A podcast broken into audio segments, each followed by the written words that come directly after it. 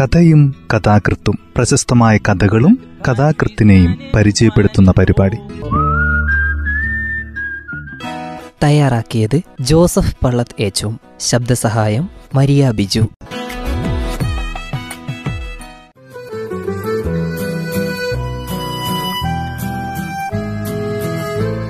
കഥയും കഥാകൃത്തും എന്ന ഈ പരിപാടിയിൽ നിന്ന് വൈശാഖന്റെ നൂൽപാലം കടക്കുന്നവർ എന്ന ചെറുകഥയാണ് പരിചയപ്പെടുത്തുന്നത്.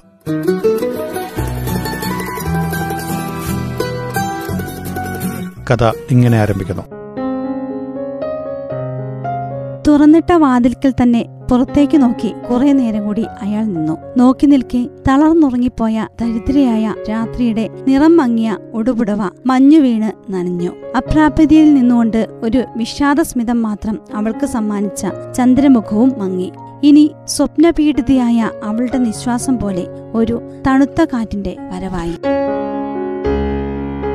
അയാൾ വാതിലടച്ച് തഴുതിട്ട് കസേരയിൽ വന്നിരുന്നു. ഒന്നും എഴുതാത്ത കടലാസ് തുണ്ട് പഴയപടി മേശപ്പുറത്ത് പത്രത്തിനുമേൽ തന്നെയുണ്ട്.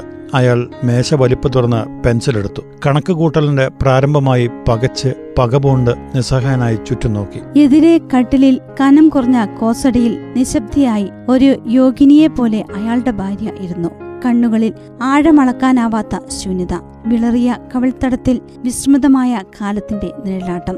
പിഞ്ഞു തുടങ്ങിയ സാരി മറച്ച കാൽപാദത്തിനരികിൽ ഇരുന്നുകൊണ്ട് ഇളയ മകൾ ഒരു തമിഴ് സിനിമ മാസികയുടെ താളുകൾ മറച്ചു. അവൾക്ക് സമീപം മകൻ കുനിഞ്ഞിരുന്ന് ഒരു നോട്ട്ബുക്കിൽ ലാഭനഷ്ടത്തിന്റെ കണക്കുകൾ ചെയ്തു. ഭിത്തിയിൽ തൂങ്ങിയ കലണ്ടറിന്റെ അഴികൾക്കുള്ളിൽ ഒരു മാസത്തിന്റെ തീയതികൾ മുഴുവനും തടവിൽ കിടന്ന് അയാളെ നോക്കി. രാത്രിയിൽ ഒമ്പത് മണിവരെ റെയിൽവേ കമ്പി ആപ്പീസിലെ മോഷ്കിയുടെ മേൽ നൃത്തം തത്തിത്തളർന്ന വിരലുകൾ കൊണ്ട് അയാൾ കണക്ക് കൂട്ടൽ ആരംഭിച്ചു. രാമഗൗണ്ടറുടെ കട നൂറ്റി ഒൻപത് രൂപ എഴുപത്തഞ്ച് പൈസ പാൽക്കാരി ഏഴ് രൂപ അൻപത് പൈസ വിറക് കട പതിനഞ്ച് രൂപ പത്രക്കാരൻ അഞ്ച് രൂപ ഇരുപത്തഞ്ച് പൈസ പച്ചക്കറിക്കാരി പന്ത്രണ്ട് രൂപ അൻപത് പൈസ ജവളിക്കട ഇൻസ്റ്റാൾമെന്റ് ഇരുപത് രൂപ തൊണ്ണൂറ്റൊമ്പത് പൈസ ആകെ നൂറ്റി എഴുപത് വാടക പ്രോവിഡന്റ് ഫണ്ട് ബാങ്ക് ലോൺ ഇവ കഴിച്ച് കയ്യിൽ വന്നിരിക്കുന്നത് നൂറ്റി നാൽപ്പത് അപ്പോൾ ഇനി മുപ്പത് ഉറുപ്പിക കൂടി വെറും മുപ്പത് ഉറുപ്പിക കൂടി ഉണ്ടായാൽ മതി. തൽക്കാലം നിന്ന് പിഴയ്ക്കാം. ഇനി ഒരു മുപ്പത്. മുപ്പത് മുപ്പത് എന്ന സംഖ്യ കറുത്ത ചിറകുകൾ വിരിച്ച് അനേകം തവണ പറന്നകന്നും ആഞ്ഞെടുത്തും അയാളെ കൊത്തിവലിച്ചു. പലിശക്കാരന്റെ കണക്കുബുക്കിലെ ഭാവിയുടെ താളുകളിൽ അത് മുട്ടയിട്ട് പെരുകുന്നതോർത്തപ്പോൾ അയാളുടെ വേദന ഇരട്ടിച്ചു. അയാൾ കടലാസ് തുണ്ട് മടക്കി മേശപ്പുറത്ത് വെച്ച് പത്രം എടുത്തു നിവർത്തി.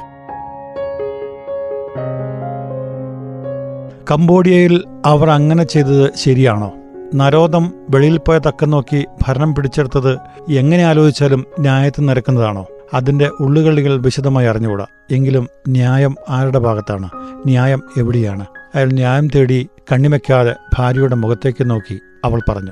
നാളെ ഉച്ചക്കലത്തേക്ക് അരിയില്ല. അയാൾ പത്രം മടക്കി വെച്ചു. നെറ്റിയിൽ പൊടിഞ്ഞ വിയർപ്പ് തുടച്ചു. മുപ്പത് ഉറുപ്പിക കുറച്ചു കൊടുത്താൽ രാമഗൗണ്ടർ സമ്മതിക്കുമോ എത്ര വർഷങ്ങളായി ഏതെങ്കിലും രാമഗൗണ്ടരുടെ കടയിൽ നിന്ന് അയാൾ പറഞ്ഞ വിലയ്ക്ക് സാധനങ്ങൾ വാങ്ങി കൃത്യമായി പണമടയ്ക്കുന്നു. ഒരു മാസം അല്പം കുറച്ചു കൊടുത്താൽ അയാൾ മുഖം കറപ്പിക്കുന്നത് ന്യായമാണോ? ന്യായം ആർക്കറിയാം? അതെന്താണ്? എവിടെയാണ്? അതോ അന്വേഷിക്കുന്നതും ഇരുട്ടുള്ള മുറിയിൽ ഇല്ലാത്ത കരിമ്പൂച്ചയെ തേടുന്നത് പോലെയാണോ? ഈശ്വരനെക്കുറിച്ച് അങ്ങനെ ഏതോ ദാർശനികൻ പറഞ്ഞിട്ടുള്ളതായി എവിടെയോ വായിച്ചത് ഓർമ്മ വന്നു.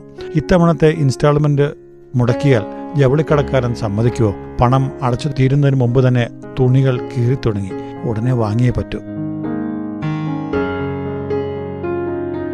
അയാൾ വീണ്ടും പത്രം നിവർത്തി സോഷ്യലിസത്തെക്കുറിച്ച് ഒരു ഭരണമേധാവി ചെയ്ത പ്രസംഗം സമ്പൂർണമായി അടിച്ചിരിക്കുന്നു. തേനൂർന്ന ഭാഷ.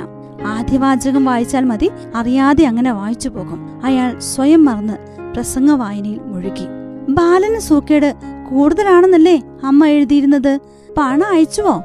അയാൾ പത്രം അടക്കി വെച്ച് ഒന്നും മനസ്സിലാകാത്തതുപോലെ ഭാര്യയുടെ മുഖത്തേക്ക് നോക്കി. ഭാവഭേദമൊന്നും അവിടെ കാണാനില്ല. തണുത്ത് ക്രൂരമായ ആ ശബ്ദം ഇതേ മുഖത്തു തന്നെയാണോ പുറപ്പെട്ടത്? പണം അയച്ചുവോ എന്നല്ലേ ചോദിച്ചത്? ഏത് പണം? ആർക്ക്? ഇമയിളക്കാത്ത കണ്ണുകളിലെ വരൾച്ചയുടെ ശൂന്യത. ഭാവങ്ങൾ കൊഴിഞ്ഞുപോയ ശിഖരങ്ങളിൽ ചേക്കേറി ചിറകൊതുക്കിയ നിസ്സംഗത. അയാൾ മനസ്സിൽ സ്വയം ചോദ്യങ്ങൾ ചോദിക്കുകയും ഉത്തരം പറയുകയും ചെയ്യുകയായിരുന്നു. ബാലന്റെ അനിയൻ. അവന് സൂക്കേട് പ്ലൂറസി ചികിത്സ തുടർന്ന് നടത്താൻ പണമില്ല. അമ്മ മറ്റാർക്കാണ് എഴുതുക? എന്തെങ്കിലും കഴിവുള്ളത് അയച്ചു കൊടുക്കണം. കഴിവുള്ളത്.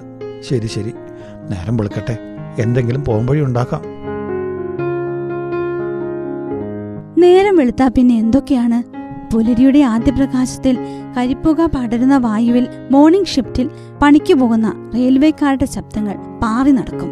ആറര മണിക്ക് പൈപ്പിൽ വെള്ളം വരും. പൊതുവായുള്ള ടാപ്പുകൾക്കരികിൽ കുടങ്ങൾ നിരത്തിവെച്ച് പെണ്ണുങ്ങൾ കാത്തു നിൽക്കുന്നുണ്ടാകും. ശമ്പളമില്ലാതെ മറ്റു വരുമാനമുള്ളവരുടെ ഭാര്യമാർ സുഖനിദ്ര തുടരുമ്പോൾ അവരുടെ വേലക്കാരികൾ മുറ്റമടിച്ച് ചാണകം കലക്കി തെളിക്കും. അടുത്ത ക്വാർട്ടറിലെ ഡ്രൈവർ വഴിനീളെ കരിവിറ്റതിന്റെയും അഴിമതി നിരോധനക്കാരൻ വന്നു പിടിച്ചതിന്റെയും കഥകൾ വിവരിക്കും. കൂടുതൽ കരിവറ്റ് നിരോധനക്കാരനെ സമാധാനിപ്പിച്ച് അയച്ച രഹസ്യവും പറയും. കരി വിൽക്കാനോ വാഗൺ കുത്തിത്തുറക്കുന്നവരുടെ നേരെ കണ്ണടച്ച് സഹായിച്ച് പങ്കുവാങ്ങാനോ ടിക്കറ്റ് ഇല്ലാത്തവന് രസീതി കൊടുക്കാതെ പണം വസൂലാക്കാനോ സാധിക്കാത്തവരുടെ കുട്ടികൾ രാവിലെ എഴുന്നേറ്റിരുന്ന് സത്യധർമ്മങ്ങളെക്കുറിച്ചുള്ള ബാലപാഠങ്ങൾ ഉരുവിട്ട് പഠിക്കും അച്ഛനെയും അമ്മയെയും അന്താളിപ്പിക്കുന്ന സംശയങ്ങൾ ചോദിക്കും. നാലാം തരക്കാരുടെ കുട്ടികൾ പീള കെട്ടിയ കണ്ണുകൾ ഉറക്കച്ചടവോടെ അലുമിനിയ പാത്രങ്ങളുമായി ചായക്കടകളിലേക്ക് പോകും.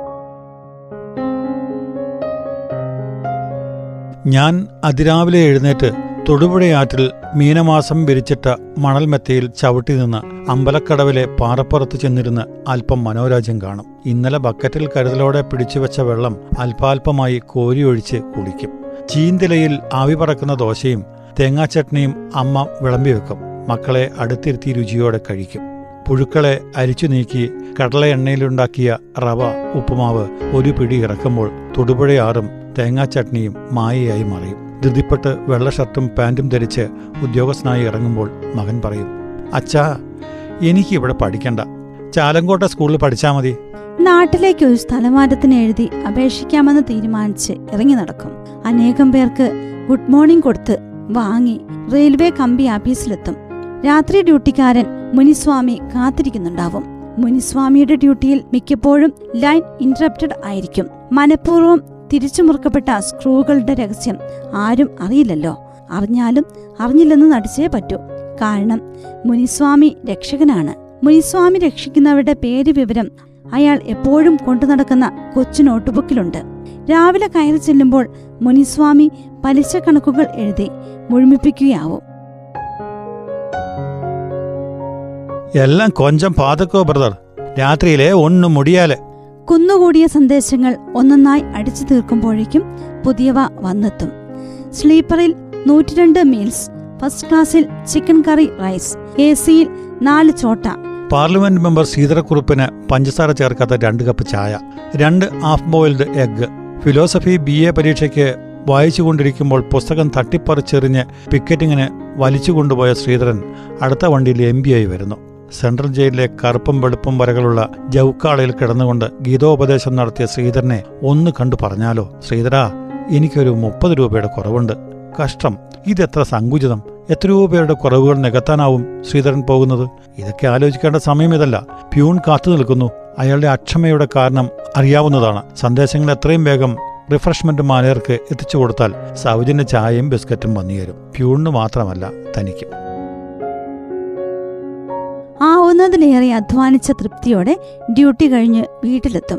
പഴയ ആഭരണപ്പെട്ടിയിൽ നിന്നും പണയം വെച്ച് ലേലത്തിന് വിറ്റുപോയ ആഭരണങ്ങളുടെ കാലഹരണം വന്ന പണയച്ചീട്ടുകളെടുത്ത് ഭാര്യ എണ്ണി നോക്കുന്നു.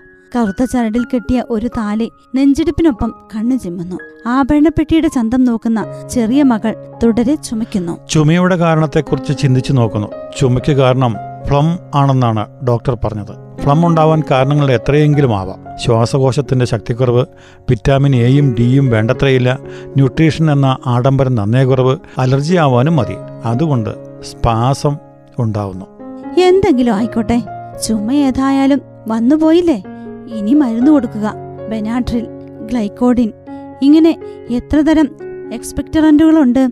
ഇവയിൽ ഏതെങ്കിലും വാങ്ങിക്കൊടുക്കുക. ഇതൊന്നും കൊടുത്തില്ലെങ്കിലും കുഴപ്പമൊന്നും വരാനില്ല. അവളുടെ അമ്മ എന്ന മഹാത്ഭുതത്തെ നോക്കി സമാധാനം കണ്ടെത്താം. അമേരിക്കയിൽ ആറ് ഗ്രാം ഹീമോഗ്ലോബിൻ എങ്കിലും ഇല്ലെങ്കിൽ ഒരു സ്ത്രീ ജീവിച്ചിരിക്കുന്ന കാര്യം തന്നെ സംശയമാണ്. ഇവൾ വെറും ഏഴ് ഗ്രാം കൊണ്ട് ജീവിച്ചു. ഇണ ചേർന്നു പ്രസവിച്ചു കുട്ടികൾക്ക് പാൽ കൊടുത്തു രാപ്പകലില്ലാതെ അധ്വാനിച്ചു കണ്ണുനീരൊഴുക്കി. ഇപ്പോഴും ജീവിക്കുന്നു. അയാൾ മേശവലിപ്പിൽ നിന്നും ഒരു കാൽപായ വെള്ളക്കടലാസ് പുറത്തെടുത്തു. നാട്ടിലേക്ക് സ്ഥലം മാറ്റത്തിന് അപേക്ഷിക്കുന്നതിനുള്ള കാരണങ്ങളെക്കുറിച്ച് ചിന്തിച്ചു.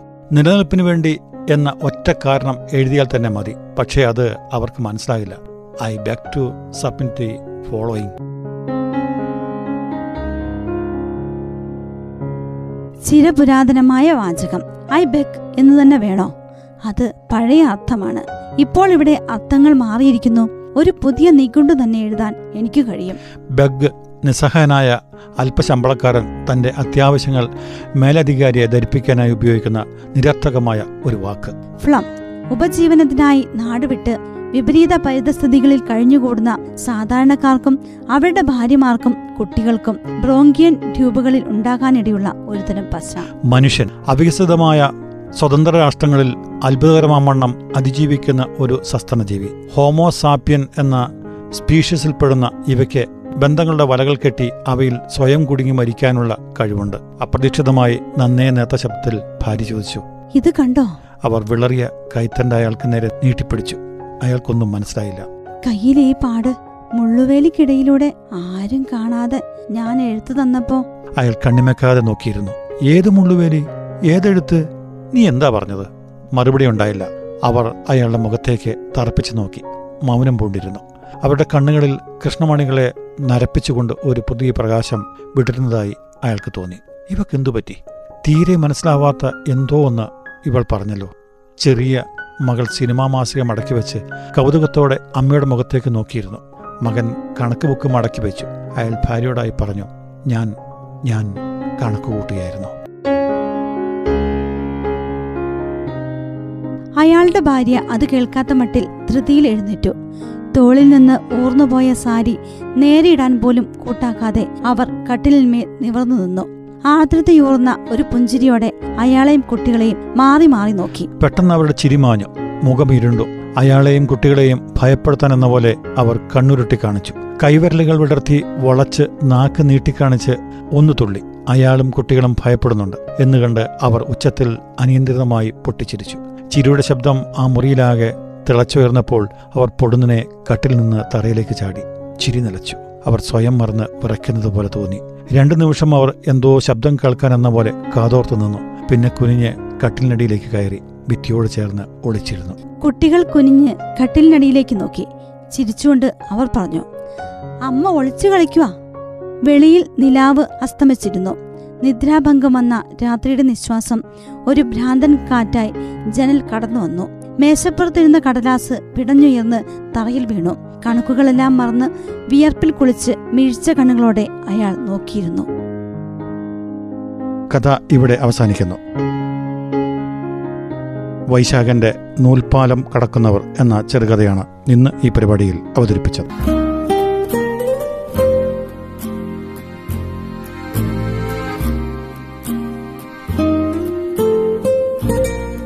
തയ്യാറാക്കിയത് ജോസഫ് പള്ളത്ത് ഏച്ചും ശബ്ദസഹായം മരിയ ബിജു.